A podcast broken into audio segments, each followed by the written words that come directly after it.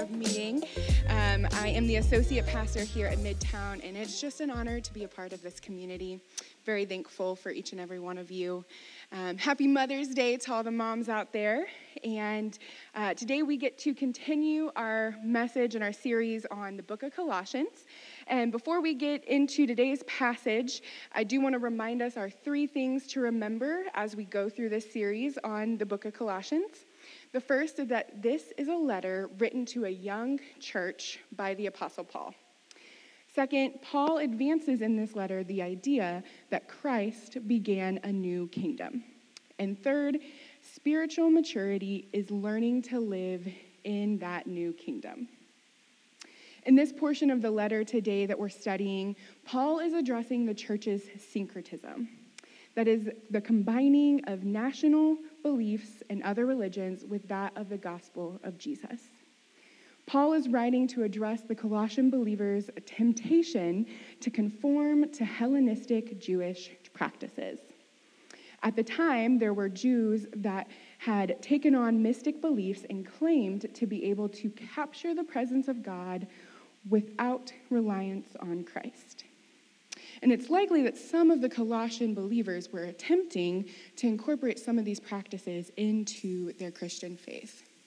This is to say that for the Colossian church and for us, our greatest temptation is not towards apostasy or abandoning our faith. It's not even towards outright immoral or unethical behavior. Our greatest temptation is to believe the subtle lie that Christ is insufficient. And this is a temptation that, if we're honest, we have all felt at one point or another. In fact, a Barna study in 2020 shows that 94% of Americans have a syncretistic worldview, meaning that it's a worldview that's blended, cut and paste to suit whatever individual sees best. It's, the study goes on to say that millennials are significantly less likely than other generations to believe in the existence of an absolute moral truth or that God is the basis of that truth. Lastly, the study shows that compared to other adults, millennials are substantially more likely to wonder if God is really involved in their life, to believe that there is no absolute value associated with human life, and to believe that having faith matters more than which faith you have. And as a millennial, I have to confess, I have been faced with these questions and struggled with these same questions of faith in my life. How do we know whether the ideas that we have have been formed by culture or by our faith? How should my faith inform my view of culture? As humans, we tend to absorb things, and as much as we don't like to admit it, we are an easily influenced being. Over time, we begin to compare ourselves. We take on the attributes of those that we hang out with. We take on the ideas of what we listen to from music, books, movies, TikTok. Y'all ever get a sound clip stuck in your head? I wake up with one every day in my mind, every day. It seems so innocent, but in reality, all of these little things are constantly reshaping our worldview. So we have to ask ourselves is this the view of reality that Jesus would have if he were here today in our place? And while there's no such thing on this side of reality in eternity as a purely Christian worldview, the point isn't perfection. The aim is to be as much like Jesus in the 21st century America, that's where we're at, as possible. And this tension is what Paul is addressing today. He's talking about the two major influences on the Colossian church, and he's trying to reassure them that Christ is their hope. And these two major influences that Paul is pointing out are that of Jewish Christians and Hellenistic Jews. So he starts off in verse 16 by addressing the Jewish Christian influence on the Colossians. He says, Therefore, let no one pass judgment on you in questions of food or drink with regard to a festival or a new moon or a Sabbath. And for context, this verse is actually starting off by referring to verse 15. And Alex talked about that last week, where Paul is explaining that Christ is victorious over all the rulers and authorities in this world. And they tr- those rulers and authorities tried to disqualify the Gentiles from Christ. But because Christ had victory, Paul instructs them that they need not allow individuals to pass judgment on them. These judgments from the Jewish Christians were one that deemed them excluded from the body of Christ for not following Jewish law. Paul isn't abolishing the laws and the practices there, saying that if you do these, then you aren't saved. But what Paul is saying is that these practices are no longer an indication of or a means to secure righteousness and faith in salvation. Jesus is the fulfillment of the Jewish law. So the church of Colossae no longer needs to follow these rules. Paul goes on to say in verse 17 that these are actually just a shadow of the things to come and that the substance belongs to Christ. He's communicating that in the Old Testament, God revealed himself to his people via promises and prophecies and every Old Testament law was pointing to Jesus. They were a shadow of what was to come. But now, God reveals himself through his son, Jesus, the substance. So while the promises and the prophecies, the diets and the laws had a meaningful purpose, they were a means to an end and not an end within themselves. And by focusing on them now that we have the end, they are useless and they actually are a misprioritization of our life. It's not the law first, Jesus second. It's Jesus first, law second. The point was always Jesus. Paul goes on to address the mystic teachings of the Hellenistic Jews next in verses 18 and 19. He says, Let no one disqualify you insisting on asceticism, worship of angels, going on in detail about visions, puffed up without reason by his sensuous mind, not holding fast to the head, from whom the whole body, nourished and knit together through its joints and ligaments, grows with a growth that is from God. Now, to understand these verses, we do have to look a little further into the historic context to know what's happening here. First, scholars agree that asceticism and angel worship were both practices of mysticism in the area. And let me preface that to say that mysticism is not inherently bad. It is practiced even today by some Christians. The whole goal of mysticism is to have a deeper knowledge of God, which sounds great. We should want that. But in the historic context here, mysticism also taught that union with a deity or acquiring full spiritual truth or reaching some ultimate reality was only obtained through subjective experiences like meditation or self surrender as done through asceticism. And for the Colossians, these mystic teachings likely came from Hellenistic Jews, that is, those who had combined Jewish tradition with Greek culture. There's that syncretism. So Paul is confronting that syncretism being imposed on the Colossians as deceptive and not rooted in Christ. In the historical context here, mysticism began with ascetic practices. And what those ascetic practices were, the purpose was severe self discipline and avoidance of indulgences. Typically, these actions were done for the purpose of religion. Examples would include sleeping on hard beds, whipping oneself, having a prolonged fast, like greater than 40 days, I'm talking really not having some food. Asceticism is a form of self made religion. And while it tries to dampen our desires, it actually increases them. As author R. Kent Hughes puts it, he says, Asceticism feeds the flesh by starving it. And addressing asceticism and angel worship is to address participation in something that seems holy, but is bordering on idolatry. The mystics claimed that these ascetic practices would lead to new levels of spirituality. And that once you reach these new levels, you would then have visions where you're lifted to the heavens for worship. Scholars are a little torn here on whether the translation should be that they were lifted to heaven to worship the angels or they were lifted to heaven to worship with the angels. But either way, Paul makes it clear that he is condemning this practice. Because the mystics then taught that after you were reaching the heavenly realms, you would come back and you would tell of all that you saw, sharing your visions.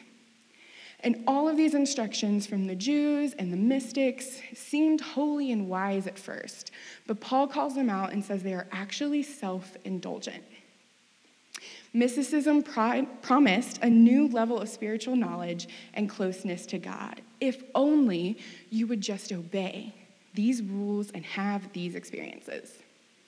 Asceticism's whole purpose was to restrain, to make yourself holy. Yet in actuality, you're indulging your flesh, separating from yourself from God, taking it into your own hands. Legalism leads us to a surface faith that is shallow and self righteous, a belief that results in joylessness and uniformity, absent of all of the uniqueness of who God made you to be. Jesus is the source of our growth and maturity. But the mystics and the Jewish leaders in the area were teaching that their source of growth came from diet, holy day observance, if they had visions or have had these experiences of higher spirituality. And as, Jesus, as Alex spoke last week, we must be cautious of what teachings we allow ourselves to be led by. Because the teachings can be empowered not just by human tradition, but by being hostile to the way of Jesus. We have to be cautious. And the point that Paul is making is that it's not visions themselves that are bad. It's not even angels themselves that are bad, but it's the place in our lives and our hearts that make them bad. And the focus on acquiring visions makes Jesus secondary. And Paul is saying anything that makes Jesus secondary is idolatry. And when we make secondary things primary, we not only detach ourselves from the body, we are stopping our maturity. So, what does it look like today in 21st century America to add things to Christ?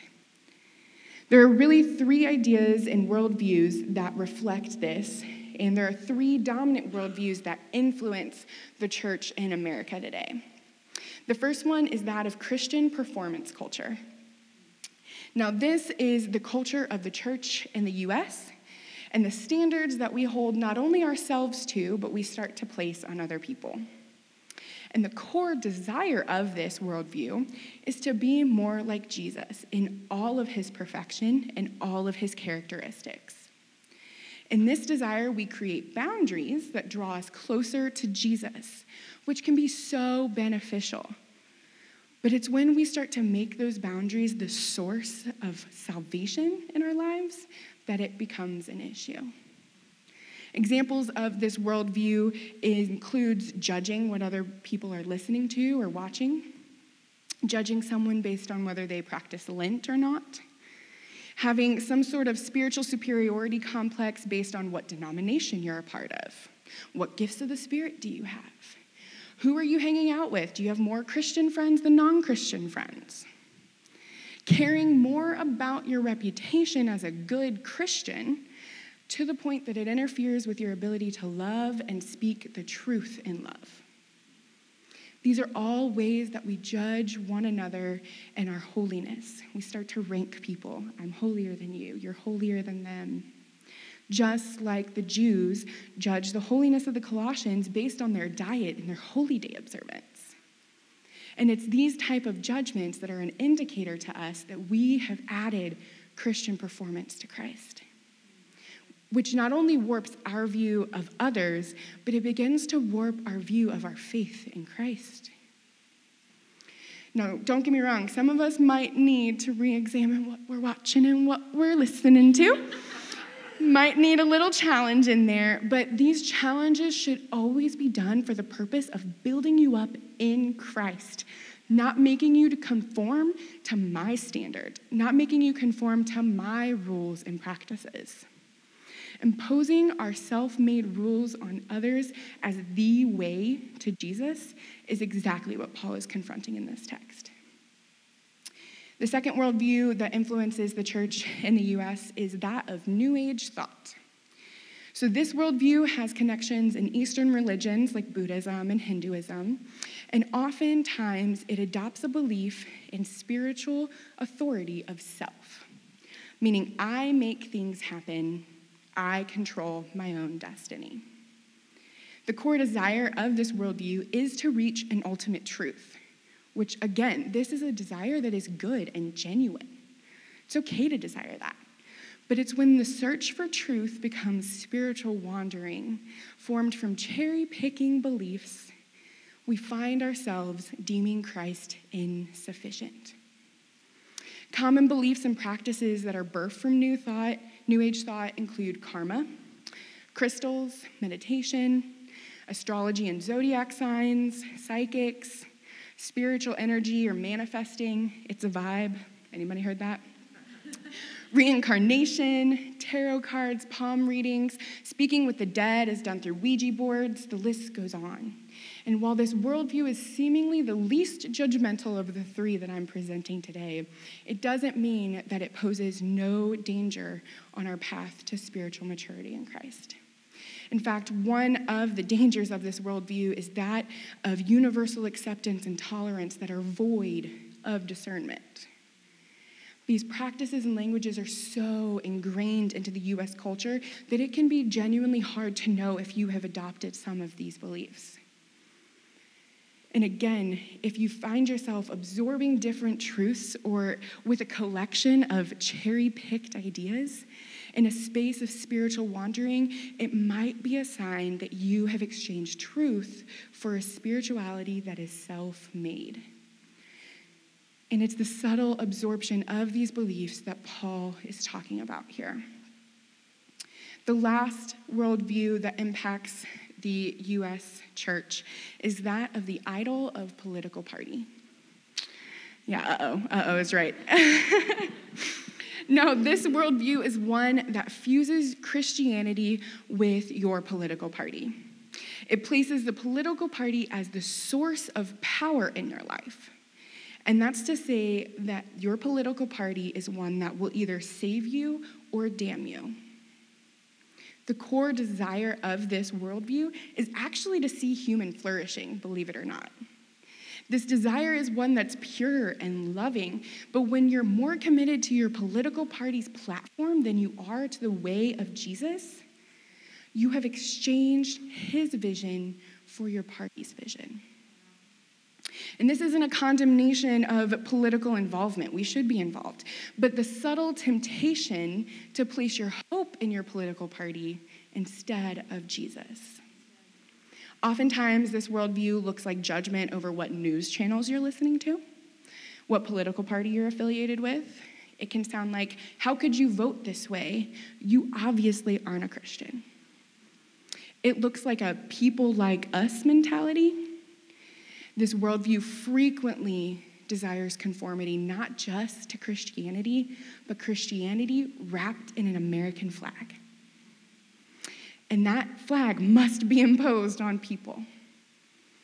And while this worldview seems the most blatant, it too begins with a subtlety of everyday temptations to see Christ as insufficient and in need of our additions. Political anxiety is a good indicator that you've bought into this idol of political party. And each of these three worldviews breeds its own type of superiority and exclusivity. And just like the influences on the Colossian church, they hold no actual power to transform us, and they cut us off from the head. They cut us off from Christ. And just like the Colossians, we are a mixed bag of influences. But when we follow Christ, we are progressively influenced in his direction. All of these things are trying to add to the gospel, but in reality, it's just Jesus. Our job is to repent and to learn to live in his kingdom. A quick point on learning to live in the kingdom. Now, Paul is obviously not saying that once we're saved, we need no further instruction. We can just go on our way. If he was saying that, we wouldn't be here studying this letter. Plenty of the New Testament is actually dedicated to that exact thing, teaching us how to live a life following Christ. But these are not a source of our salvation. These are expectations of our behavior as we follow Christ once we've accepted salvation.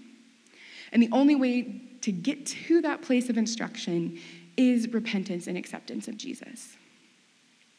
Paul is trying to reassure the Colossians here that they need not listen to these additions.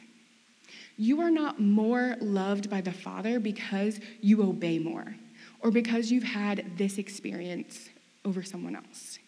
But equally, you are not less loved by the Father because you disobey more or because you haven't had an experience. Scholar N.T. Wright puts it this way He says, The church need look nowhere else for forgiveness of the past, for maturity in the present, and for future hope. It's just Jesus. Worship team, if you could come back up. Paul goes on in verse 20 to say, If with Christ you died to the elemental spirits of the world, why, as if you were still alive in the world, do you submit to regulations? Why submit to Christian performance culture? Why submit to New Age thought or to your political party when we've been set free from this? Christ's death and resurrection provide us freedom from all of these things, and they give us a new life. And with this new life, we have new desires, and we have the Holy Spirit who helps us align our desires with those of God. We have scripture that we're instructed to test all things too in order to help us walk in those instructions. I love this quote from Martin Luther. He says, The sin underneath all our sins is the lie of the serpent that we cannot trust the love and grace of Christ, and that we must take matters into our own hands. We can trust God. We don't have to take things into our own hands and then force them on other people. Eugene Peterson summarizes today's passage in this way. He says, Do you think things that are here today and gone tomorrow are worth that kind of attention? Such things sound impressive if they're said in a deep enough voice. They give the illusion of being pious and humble and austere, but they're just another way of showing off, making yourself look important. The Colossians were tempted to believe that they did not belong, that they needed to be pious and humble and austere. They were tempted to believe that Christ was insufficient. And we too are faced with that same temptation. Let's not fall trap into believing that we aren't free and that we don't belong. Christ has made us free. He has given us a family. We have an inheritance that cannot be bought. It's just Jesus. There's no additions, there's no subtractions. It's not Jesus wrapped in an American flag, or Jesus wrapped in good vibes, wrapped in the gifts of the Spirit, or even in good Christian ethics. It's not even Jesus wrapped in the things that I like and the things that I don't. We don't get to create a new faith because we like what Jesus said here, but not what he said there. And we like what Buddha says here and what my friend says here. We don't get to cherry pick. Paul makes it clear that when we do that and we combine beliefs and practices and we choose our own adventure, we're creating something with no power, no end, something that has not growth nor transformation. It's not Jesus plus but it's not Jesus except either. It's just Jesus. And once we understand this, our job is to respond in repentance and to live in his kingdom. So, how do we know? How do we know if our priorities are disordered? How do we identify if we've given in to the subtle temptation to add to Jesus? It starts with identifying our influences. Earlier, I spoke of three dominant worldviews that influence the U.S. church Christian performance culture, New Age thought, political party idolatry. And as I close out today and we go into some time of prayer and reflection, I challenge you to identify which of these three areas you might be struggling with. Maybe you're adding them to Jesus. Maybe you're putting them above Jesus. Maybe you've consumed, you're consumed by the nuanced standards that you've placed on yourself or that others in the church have placed on you. Maybe you find yourself relying on you instead of Christ, or practicing and saying things that express something that is so contrary to the Christian faith, but yet so subtle. Maybe you struggle with Jesus wrapped in an American flag, and you struggle to see Jesus as separate from America. Maybe you struggle to see people in the eyes of Jesus instead of in the eyes of your political party. Maybe you have your own struggle to identify. But we have to ask ourselves what is influencing me? And what is it influencing me towards? Is it influencing me to be more like Christ or to be more like the world? We are a mixed bag of influences, but when we follow Christ, we are progressively influenced in his direction. Being a disciple of Jesus, following the way of Jesus, is a progressive process of learning to be influenced by Jesus. It's a process. It's not about perfection. It's about a commitment that aims to look more like Jesus every day.